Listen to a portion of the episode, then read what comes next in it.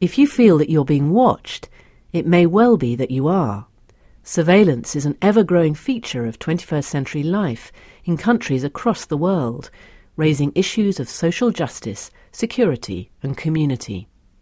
The tracks on this album explore how forms and practices of surveillance reveal the entanglements between welfare, crime, and society, and the tensions and overlaps between policies aimed at delivering social welfare and those intended to control crime.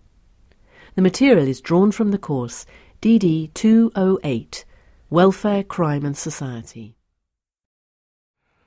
From the Open University. For more information, go to www.open.ac.uk